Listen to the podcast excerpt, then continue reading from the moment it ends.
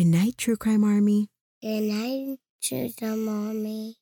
Military murder is an independent project and is not endorsed by the Department of Defense or any military component. The views expressed are those of the host. The content of this podcast is not meant to be legal or medical advice. Warning this episode contains graphic details of murder and is not suitable for young listeners. Listener discretion is advised.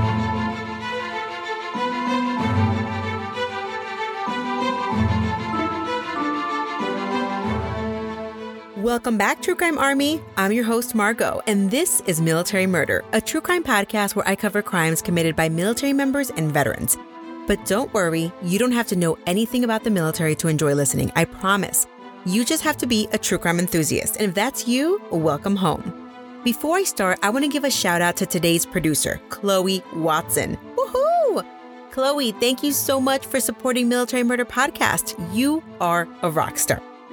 All right, listeners, I can't believe this is episode number 16. Wow. I just want to ask if you tune in every single week, or if this is your first week tuning in and you love the show, please consider leaving a review on Apple Podcast or Castbox. It's a great way to ensure that people on those apps find the show. All right, today I am bringing you an Air Force case that has to do with a promotion testing cheating scandal, a love affair, life insurance, and murder. Yep, military love can be so fickle, right? Today's case centers around the young, high speed Master Sergeant who was the youngest airman to reach that rank at the time, and his wife, who was a nurse. But she knew something that could bring him to his knees if he messed with her. And then, all of a sudden, she was murdered. But who murdered her? Was it her power hungry Air Force husband? Her lover's jealous wife? One of her coworkers who randomly disappeared the day that she was murdered? Or was it someone else? Join me today as I discuss the murder of Air Force wife Kathleen Lipscomb. Now, let's dig in.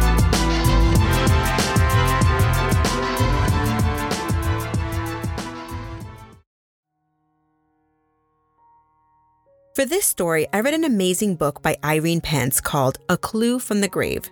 I also watched the Forensic Files episode titled True Lies. And just so you're aware, there is an investigation discovery episode of Scorned Love Kills titled Sex, Secrets, and Sergeants that covers this case. In addition to those documentaries and the book, I read news articles by the Daily Press, the Kingsport Times, and the Time Shreveport. Our story begins in the 70s with Bill Lipscomb and Kathleen Adams. They went to high school together, and he was the athlete varsity football team, wrestling team, you know, the typical jock. He drove a yellow Corvette convertible, which I think is kind of cool. Kathleen was the beautiful and popular girl. But Bill and Kathleen, they weren't high school sweethearts like we often see in movies. They knew of each other in passing, but they didn't date. That didn't mean, though, that Bill didn't have his eye on her. In the fall after high school graduation, Bill looked up Kathleen at her college and they hit it off. And this is how their romance began. Within a month of dating, though, on October 2nd, 1974, Bill joined the Air Force at 18 years old and was off to faraway lands. Boot camp, other training, and eventually he wound up in Okinawa, Japan to be exact. He left behind a young romance, but wasn't giving up hope that this long distance relationship would work out. And I know that this story is not too different for many military romances. Well, Bill and Kathleen kept in contact by snail mail, and after a while, he proposed. Kathleen was like, All right, mm, okay, sure, let's do this. And then he mailed her a ring. And I don't know if that's cute or if it's kind of lame, but regardless, he mailed her a ring. Ladies, what do you think about getting a ring mailed to you? In any event, the couple planned to marry within two weeks of his return, so he was gonna land in the US and two weeks later they were gonna get married. I doubt that Kathleen imagined herself as a military spouse when he showed up to her college room a couple years earlier, but that's exactly what she was about to become. And the crazy part, Kathleen had a sister and they were about three years apart. And these two sisters, their entire lives, they had planned this double wedding. And that's exactly what they did. On January 22, 1978, Kathleen and Bill married at a joint wedding with Kathleen's sister and her husband. Okay, Fast forward a little bit of time, and our story picks up in 1985. By this point, the couple had been married for eight years and they had two kids. At this time, they were seven and four.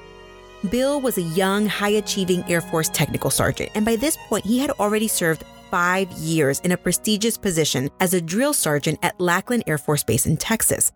And he did so well as a drill sergeant that he was selected to become a training instructor. Bill thrived on this high paced military life. And Kathleen, she was kind of bad A.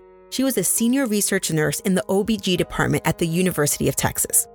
It appeared that over the years, months, days, the couple they had just stopped loving each other, and Kathleen began talking divorce. But Bill wasn't keen on not having Kathleen as a wife. Kathleen started the divorce proceedings anyway, and they were almost final, just needing Bill's signature. When all of a sudden, Kathleen got a call from Bill. He called her from the airport and he had the kids. He threatened to take the kids away on an airplane if she didn't drop the divorce proceedings immediately. So she was like, "Whatever, you're you're freaking bluffing. Whatever. Uh-huh. Okay." And guess what? Bill took the kids from Texas to Virginia. While the kids were in Virginia, where Bill's family is from, Kathleen wasn't allowed to talk to the kids, and this was making Kathleen very nervous. And Kathleen finally realized that Bill was serious when she got wind that Bill's father was going to take an international job. At this point, Kathleen feared that she might never see her kids again, so she immediately dropped the divorce proceedings. After Bill's shenanigans, the couple continued to live together. But in 1986, Kathleen again initiated divorce. She was fed up with it. And in early June of 86, she moved out of the family apartment and into an apartment complex not too far away. She kept the kids during the week, and Bill would take the kids on weekends whenever he wanted. The neighborhood where Kathleen moved wasn't the best, but it would make do for a soon to be single working mother of two. On Friday night, June 6, 1986, Kathleen and Bill exchanged the kids, and Kathleen was expecting a quiet, relaxing weekend. On Sunday around dinner time, Bill went to drop the kids off as planned and when he got to the apartment complex, he knocked, and there was no answer. He was getting pretty tiffed because he had the kids all weekend and she needed to take the kids because he had to work in the morning. He knocked again, nothing. So he took the kids back home, returning a few hours later, and still no Kathleen. So he and the kids left notes on the door, and that night, no one heard from Kathleen. The next morning, Bill couldn't risk being late to work as a TI, training instructor, so he dropped the kids off at their normal daycare and he went to work. There, he called Kathleen at work to give her a piece of his mind. But she wasn't there. So he left a message with the receptionist. As the mountain of messages for Kathleen piled up, the receptionist called Kathleen. No answer. She called again. So it was time to get the boss involved. She contacted Dr. Pearl, the head of the OBGYN department, and he assured them hey, she didn't leave town, which is what they originally were talking about because he had seen her on Saturday. So Kathleen's coworkers decided to go to her house. At Kathleen's house, they saw notes on her door. One was from Bill and it read, "We were here at 6:45 and we'll try again later." The other note, clearly written by a child, read, "Mommy, we love you." The ladies knocked and all they got was eerie silence. They got a key from the manager. Surely there would be a clue inside as to Kathy's whereabouts. The apartment was as eerily quiet on the inside as it was on the outside. Everything looked orderly except the kitchen, where the dishwasher was open and a used pan sat on the counter. Now, these ladies, they were acting like legit detectives. They went to the bathroom and then they went to the kitchen and they were looking for signs of water to show that someone had just recently been in the house or whatever. But everything was bone dry, no signs that anyone had used the sink or the shower in the last few hours. These super duper friend detectives were not done. They went back to the office and they called Kathleen's mom, Nadine Adams. The ladies shared their concerns with Nadine, and Nadine said that the last time that she spoke to her daughter was on a Friday. Nadine quickly hung up to start figuring out what was going on. Where was her daughter? She called Bill and left a voicemail. Eventually, as the day progressed, Bill called back and he told Kathleen, Look, it was my weekend with the kids. I had them all weekend, was scheduled to drop them off at 6:45 on Sunday, but she wasn't home. I went back an hour later and nothing. Listen, I'm worried because I told her that that area that she was living in wasn't very good, but she wanted to take my kids to live there anyway. She was so stubborn. I called the police, but they won't do anything because it hasn't been 24 hours. He then confided that his grandmother had also died that morning and he needed to go to Virginia for the funeral. Ugh, Nadine felt terrible. She told Bill, hey, listen, you do your thing. I'm going to handle finding Kathleen, but I want you to keep me in the loop if you hear anything. Nadine then called her younger daughter, Darlene. Darlene and Kathleen were besties, as I mentioned earlier, with the three year gap and the double wedding, etc., etc. Well, Nadine and Darlene said, screw this 24 hour rule, we're going to file a missing persons report. Meanwhile, by the end of the day on Monday, Kathleen's coworkers were freaking out, and they had wrapped things up at work when they began to hear news reports of a blonde woman, approximately late teens, early 20s, who had been found dead near a road in San Antonio, a Jane Doe. Kathy's friends thought the worst. They then went to the police department to check on this Jane Doe to see if it was their coworker.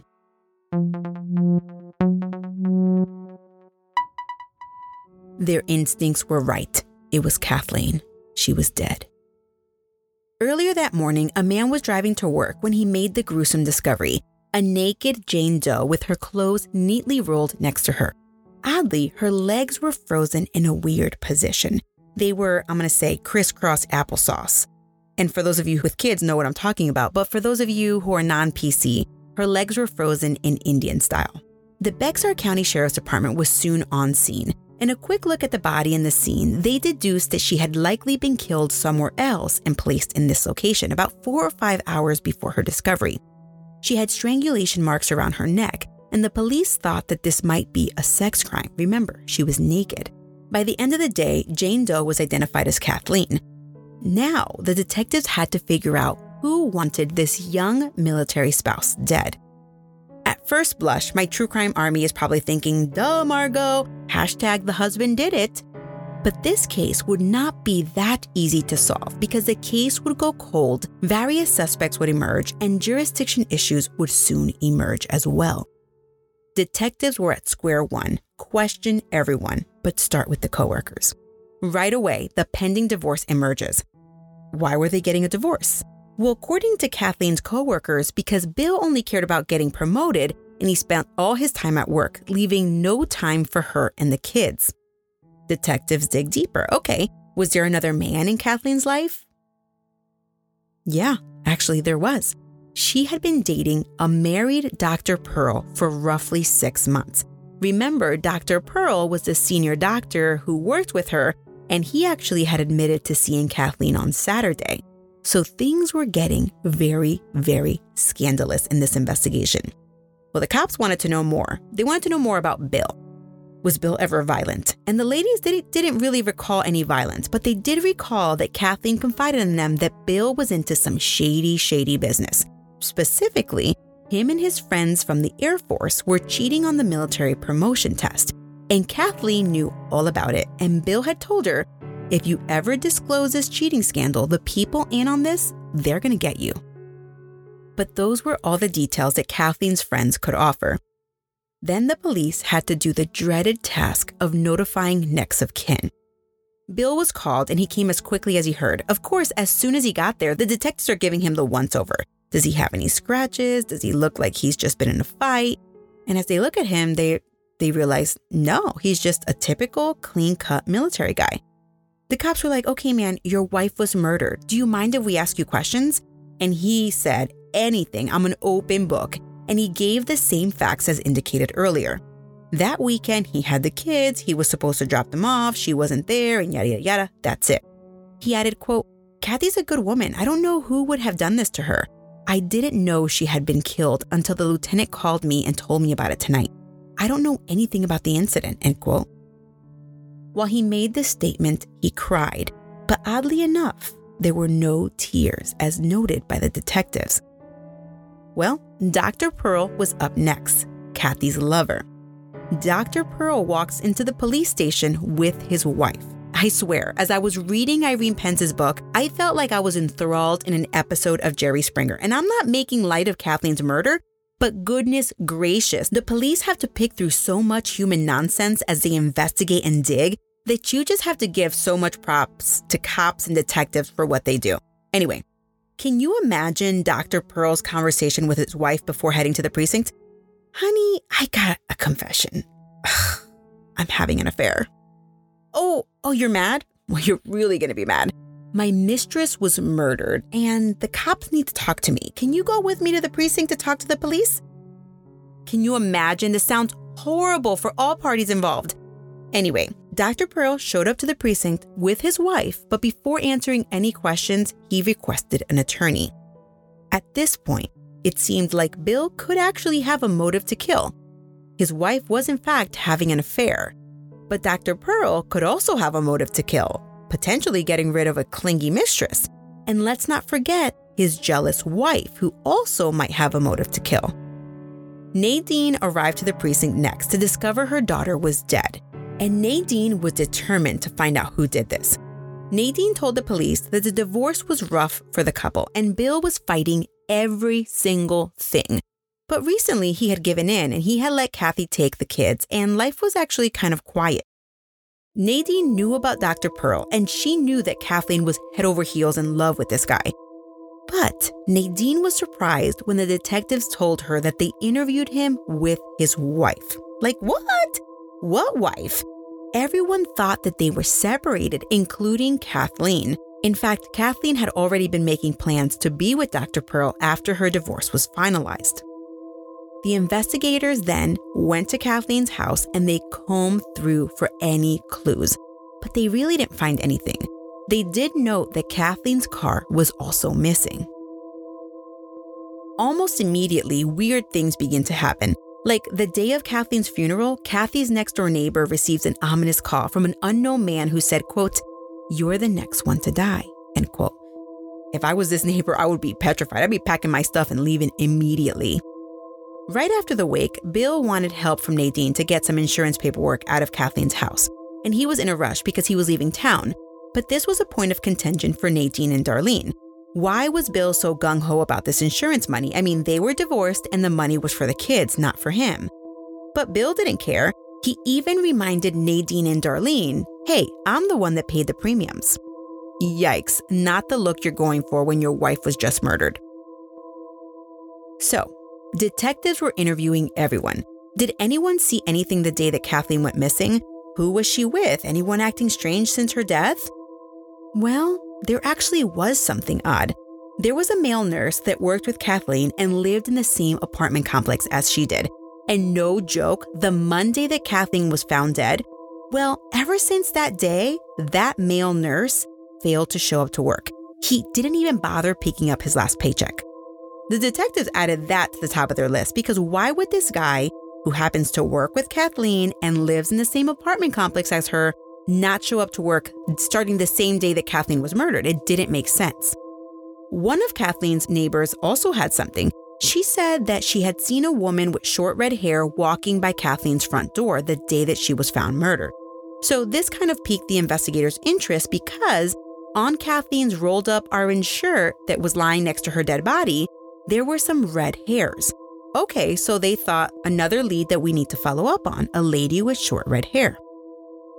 Eventually, detectives got a break when they found Kathleen's car in a Luby's parking lot a mile from her place. The car was unlocked, but there were no keys. But the car yielded absolutely zero clues about Kathleen's murder.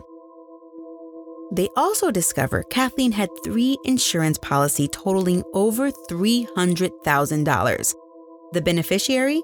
Her husband, Bill.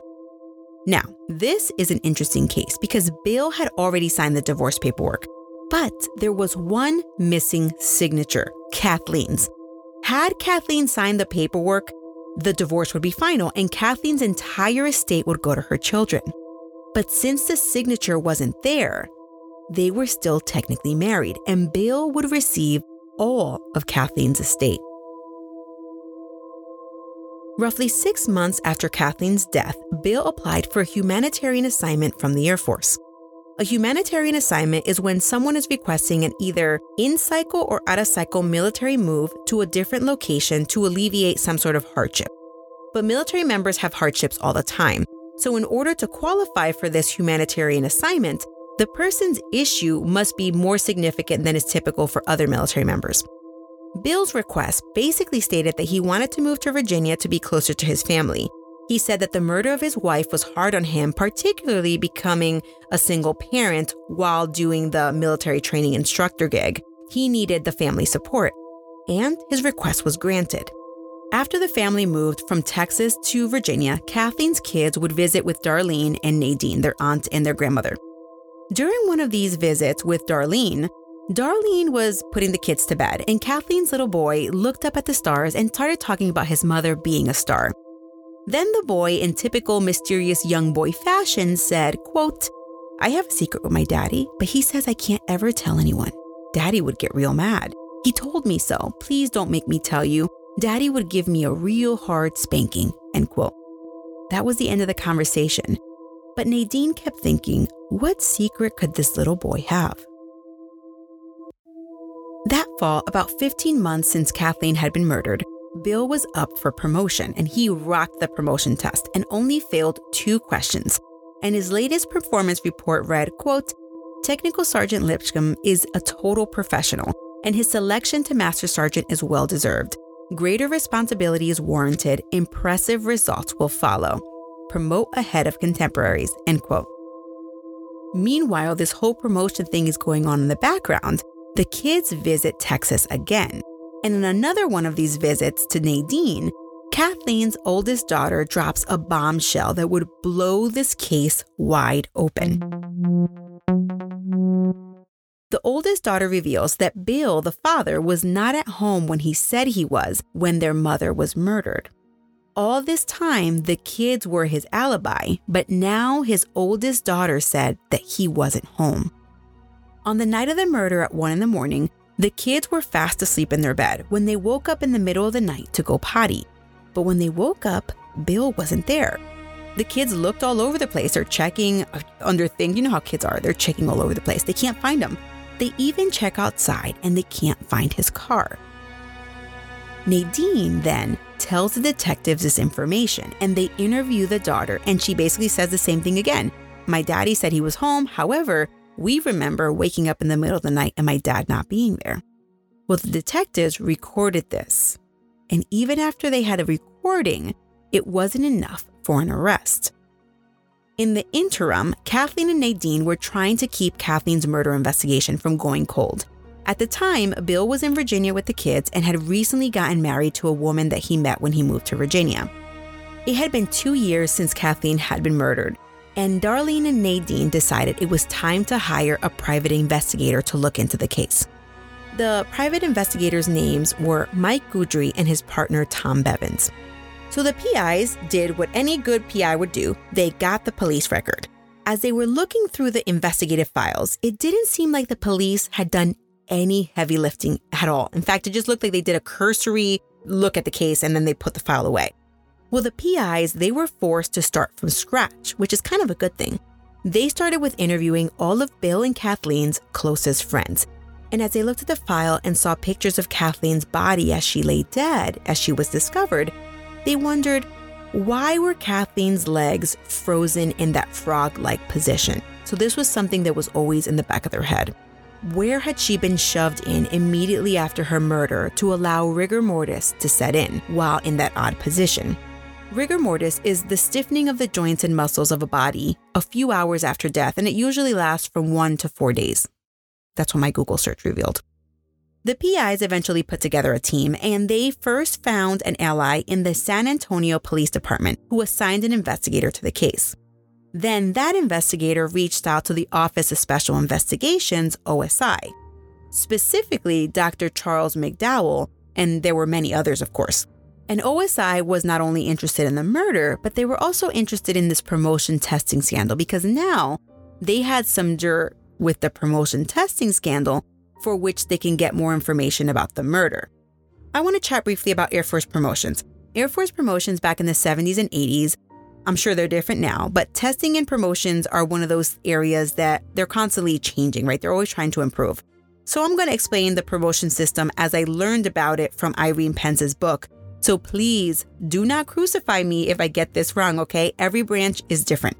In order to promote in the Air Force, according to Irene Pence, to the next highest enlisted rank, Promotion boards, they look at two things. They look at a person's annual feedback and they look at a test called the Weighted Airman Promotion System, the WAPS test. Annual feedback looks at duty performance, military bearing, behavior. They're trying to figure out like are you should should you be promoted, right? Bill constantly had glowing reports. He was an Air Force golden child and he could do no wrong. In one report, in fact, it said, quote, an outstanding role model for the entire Air Force, end quote. He did go on to promote almost every other year, which is unheard of. In 1985, he was named the Air Training Command Master Instructor after his students had the highest success rate on base. Bill was excited of the prospect of making Master Sergeant E7 at the age of 30, because allegedly at the time, that would make him the youngest person to reach that rank at the age of 30. I'm going to introduce someone new into the story. His name is Richard. We're just going to call him Richard. Bill and Richard were basic training instructors together, and they had become close friends. Bill had a proposition for his new bestie, who would also be testing for promotion soon. Bill proposed, Hey, there's so many of us testing for rank, and they never change the questions. If a couple of us put our heads together, we can probably get like a really good study guide with all of the answers. All right, let me stop right there. To my non military listeners, this sounds like a fantastic idea, a study guide, yay! But not so fast. This is actually illegal in the military. Go figure. Okay, go to any military training, and there are specific things where collaboration is encouraged, but there are other assignments where you cannot even mention them to others in passing, or you risk getting in trouble. Well, one of those things is a promotion test. You cannot speak a word to a soul of what was on the test, and you can't even go back and highlight your study guide and then give that to your friends after the test. I know that sounds weird to my non military members, but you know, that those are the rules. Okay, back to Bill. Bill was proposing cheating on a promotion test, which is kind of a big deal.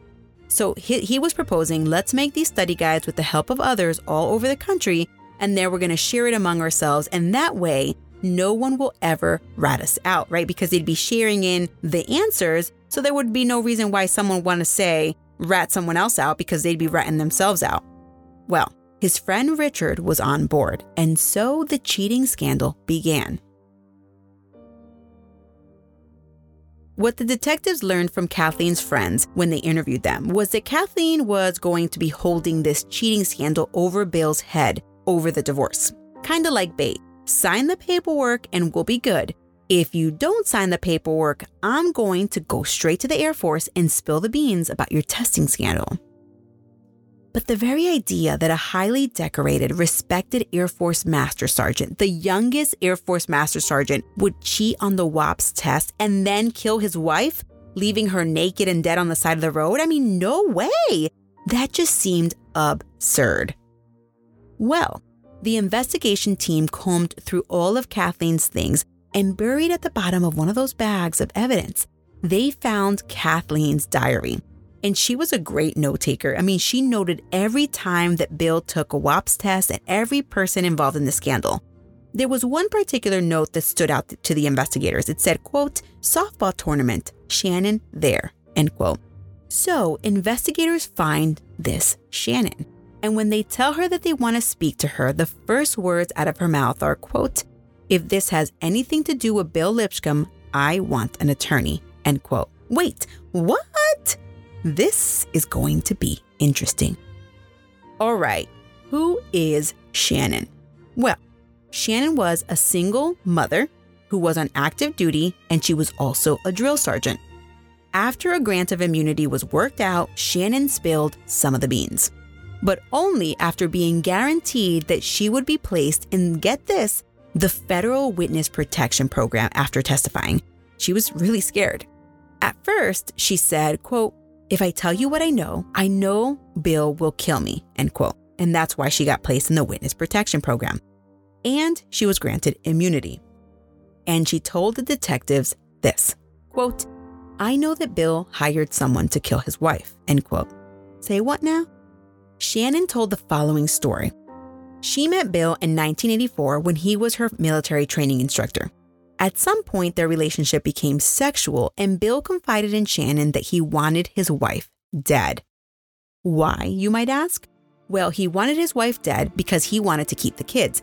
At first, he contemplated killing Kathleen himself and actually took steps to do this. For example, he put a hole in the oil pan in Kathleen's car. And when that was unsuccessful to cause any harm, he told Shannon, quote, just wait and see. You'll read about it in the newspapers, end quote. Bill also revealed to Shannon that Kathleen had threatened to expose the testing scandal unless he let up on the custody battle. At this point, detectives' jaws are probably on the floor, and they're like, okay, okay, okay, let's bring this back. We have a potentially scorned woman, Shannon. We need to make sure that she's not making this up. After all, you know, she was sleeping with Bill, Bill's wife died, and then instead of marrying Shannon or whatever it is, he ran off to Virginia and then married another woman. So the detectives and investigators, whatever you want to call them, they conducted a pretext phone call to see if Bill would talk.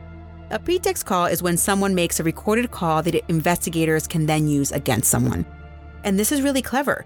A person not expecting that a friend would turn on them might sing like a canary on the phone so Shannon called Bill, the first time that she called him in a very long time. But Bill didn't act surprised at all to hear from her.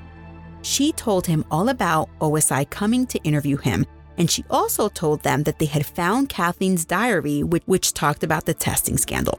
But Bill, was, he didn't seem phased at all. He just said, Hey, I didn't do anything wrong.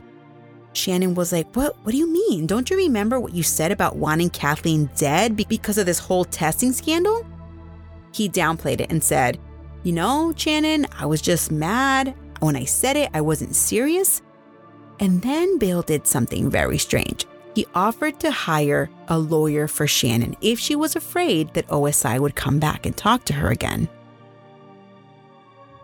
Now, at this point, I want us all to remember all of the potential persons of interest in this case up to this point. Okay, remember that redhead who neighbors had seen at Kathleen's house? Early on, the investigators were able to cross off the red haired woman from the list of suspects because it turned out that it was Kathleen's coworker looking for her that morning. Remember the coworker who conveniently went missing after Kathleen's murder? Well, the investigators found him in another state. Turned out, he literally just packed up and left. He had no idea about Kathleen, and he was in another state by the time Kathleen was murdered, so he was crossed off the list as well. Then there was Dr. Pearl, Kathleen's boyfriend. Well, he had an alibi. He was with his wife. And his wife had an alibi. She was with her husband. And then there was Bill. He had an alibi as well. But that alibi was breaking down as his daughter had just said he wasn't home. By 1989, the Air Force found Richard. Remember, Richard is the guy who was in on this whole testing scandal. When the investigators met with Shannon, Shannon said, Find Richard, he'll have more information. And they found him in 1989. The investigators tracked him down to Virginia. He was living only a few miles away from Bill. So the investigators tried to track him down by looking him up in the military, and when they did that, they discovered that Richard was on the same track as Bill. He was the youngest guy to be promoted as a training instructor. But oddly, it appeared that during the summer of 1986, his performance began to decline. He started showing up to work late, he started having substance abuse issues, he was insubordinate, and he was having money problems. Eventually, then, Richard's military contract was up, and because of all of his problems, he wasn't allowed to re enlist, so he received an honorable discharge from the Air Force. Although the investigators had tracked Richard down, they didn't pay him a visit quite yet. The investigation led detectives back to Kathleen's apartment complex. Maybe someone there knew something. The investigators stumble across one of Kathleen's neighbors. This neighbor reveals that she called the police back when Kathleen was murdered, literally like the week of the day of or something like that. She left them a message, but it had almost been two years and no one had ever called her back. And guys, this is this is very important. This is why it is so important for you to follow up with people if you think that you have important information, regardless of what it is. Anyway, investigators spoke to this neighbor, and she remembered that on Sunday, when Bill was supposed to drop off the kids, Kathleen and her were swimming at the pool and they were chatting. Kathleen had told her that her estranged husband had called her earlier and told her that if she came to pick up the kids at his house, they could divvy up some of the family photos. Oh, wow. This was the first time that the detectives ever heard this story. In fact, Bill had always claimed that the last time he saw Kathleen was on Friday during the child pickup. The detectives eventually pay Richard a visit, and when they do, Richard is an open book. And this would turn out to be the nail in Bill's coffin. Richard described that in April of 1986, before Kathleen was murdered, Bill came over and told him that Kathleen had filed for divorce and he was distraught at the prospect of losing his kids. And it was at this point that Bill asked Richard to kill Kathleen. And then Richard describes the day that Kathleen was murdered. But Richard was adamant I did not kill Kathleen, Bill did. And the detectives were like, uh, BS, man. You know a little bit too much. It sounds like you were more than just a little bit involved. At this point, Richard would do anything to prove his innocence, including going to see Bill while wearing a wire. According to Richard, Bill had this cedar wood chest in his bedroom. And after Bill killed Kathleen, Bill put her body in the chest, which the detectives are thinking, remember, the back of their head, they're thinking, why were her legs crossed in that weird frog like position? Well, this explains it. She had been placed in this chest. Richard then admits to getting rid of the body and then returning the cedar chest to Bill. Well, a few days after Richard had gotten rid of Kathleen, Bill called Richard up, gave him that cedar chest, and said, Get rid of it. But guess what? Richard didn't get rid of it. And do you know why? He actually told detectives this quote, It was too good to throw away. And besides, I needed more storage space, end quote. And then Richard handed over the chest to the police. And in it, the police discovered a tiny speckle of blood that belonged to none other than Kathleen Lipscomb. When the detectives asked Richard why he was so forthcoming, Richard said that he had accepted Jesus since separating from the military and he had been wanting to make things right for a while now. Spilling the beans was his way of repenting. But before he was in the clear, he'd have to wear a wire twice. The first time, Richard met Bill in a parking lot at a shopping center, but Bill was skeptical, and Bill, no joke, asked, How do I know that you're not wearing a wire? And then Bill started feeling Richard up. He felt him up in the back, so he didn't find the wire. Now, this conversation would yield nothing from Bill, just more denials and Bill placing the blame on Dr. Pearl. But Richard still wanted to get something on the record because he feared that Kathleen's murder would be pinned on him. So a few days after meeting him the first time, still wearing a wire, Richard called Bill and told him he was thinking about either killing himself or coming clean to the police, and he was talking like a frantic maniac. And Bill said, Don't do it. And then Bill agreed to meet again. Bill met Richard and they chatted for a long time, both getting emotional Richard was slinging allegations about the day of the murder, how Bill committed the murder, how Bill had asked Richard to take the kids out for dinner before Kathleen arrived, and when they returned from McDonald's, Kathleen was dead. He also was saying that Bill gave Richard the chest to get rid of, and then Richard told Bill that he still had the cedar chest. At this point, Bill was shocked. Then Bill quickly said Shannon killed her. But Richard was done with Bill and the conversation ended. Soon thereafter, Bill was arrested. While in custody, Bill agreed to talk and he didn't request an attorney for whatever reason. And the investigators went straight for the jugular and they asked, Why did you kill your wife? To which Bill replied, quote, I don't know why, end quote, as he glanced into the abyss. And then all of a sudden he caught himself and said, Wait, wait, wait, wait, I didn't kill her. It was then that Bill requested a lawyer a lawyer that he paid by using portions of Kathleen's life insurance. Eventually, though, Bill confessed, and these are the facts as they came out. On Sunday, June 8th at about 6:30, Kathleen went over to divvy up the family pictures. Bill recalled looking at Kathleen through the window as she got out of her car and he realized that even though they were almost divorced, he still loved her. It was kind of a dreamy moment, in fact. But as soon as she got to the house, she demanded to know where her kids were. And when she found out that the kids were with Richard, she threw a fit. And she told Bill, hey, listen, I will never let you see my kids again if this is to be a routine thing, letting my kids go with your raggedy ass friend, Richard. And in that instant, feelings of anger and rage began to build inside of Bill. Kathleen got straight to business and she sat on the floor with the family pictures laid out as she combed through the ones that she wanted. Well, her and Bill started to discuss their weekend, and Kathleen finally told Bill that she had a boyfriend, and this further upset Bill. Kathleen continued to comb through the pictures, and according to Bill, she was keeping all the nice, professional JCPenney type pictures and giving him the raggedy ones. And the wedding pictures, let's not even talk about those. Kathleen was feeling herself in those wedding pictures. So she straight told Bill, These are nice pictures of me. I'll just cut you out of them as she flung them to her pile. According to Irene Pence's book, Bill, no kidding, describes the scene that played out in his psyche.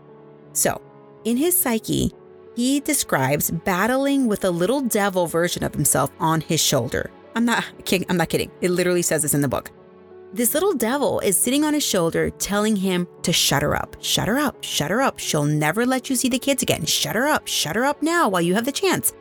And then everything began to go in slow motion.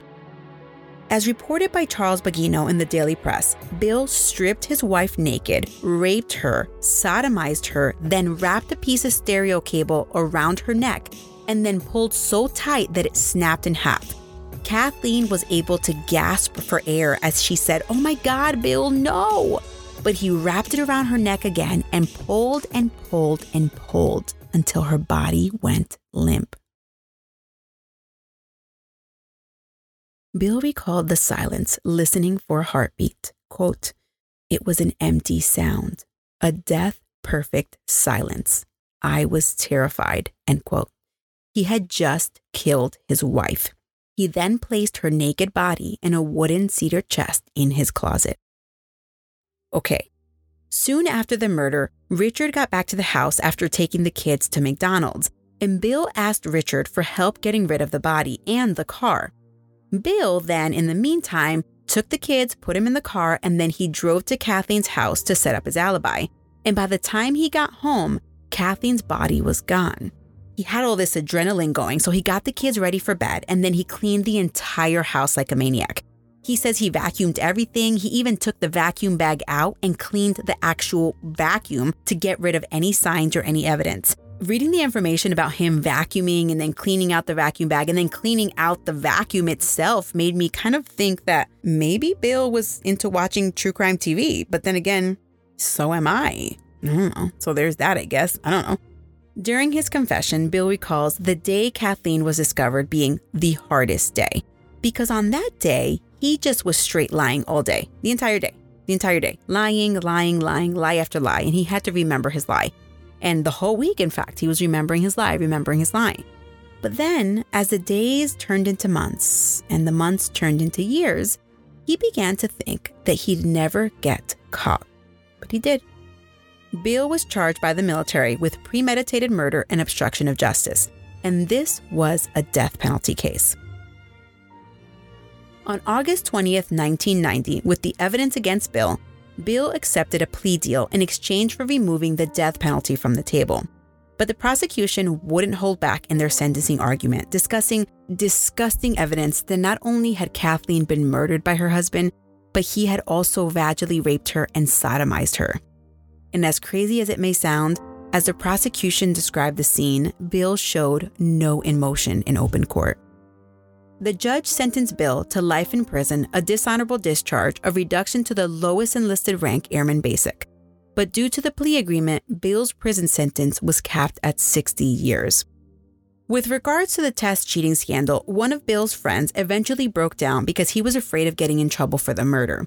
So he basically gave up all of the names of the people involved and pointed to a person at the Record Center located at Randolph Air Force Base, which is also in San Antonio, as the person who provided the bulk of the test questions and answers. And it's unknown what happened to the others involved in the cheating scandal.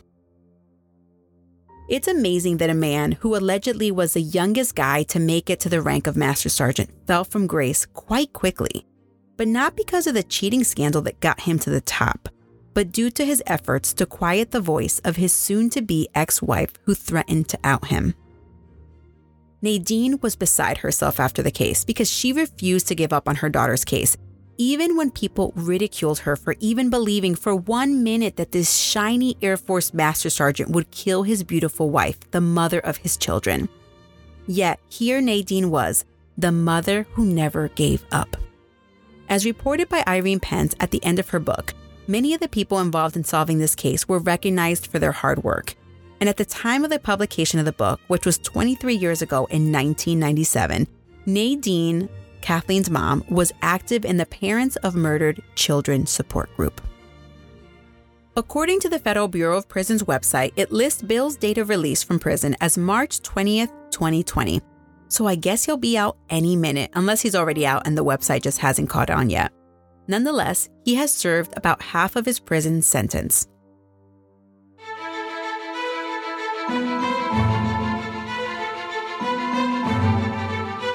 All right, True Crime Army, another case about alleged good people behaving badly. This is why I made this podcast, because we have to remain vigilant all the time. People hide in plain sight always. All right, I'm interested in hearing from you all. What do you guys think about the military promotion system? What do you guys think about the fact that, but for Kathleen's mom and sister fighting for their daughter or sister, this master sergeant probably would have went on to make chief master sergeant and probably retired from the military. Isn't that a crazy thought? Let me know your thoughts on social on Instagram at Military Murder Podcast or Facebook at Military True Crime. And don't forget to leave a review on Castbox, or if you're on Apple Podcasts, you can leave a review there as well. It takes only a few seconds. All right, this show was created by me, Margot, and produced by this week's producer, Chloe Watson. Thank you so much. All of the music was created by Tyops. Don't forget to go to my website, militarymurderpodcast.com, for a link to my sources for this episode, which can also be found in my show notes. As always, remember, you never really know what someone is capable of, so remain vigilant always. You have a fabulous week, and now keep digging to bring you another military murder story next week.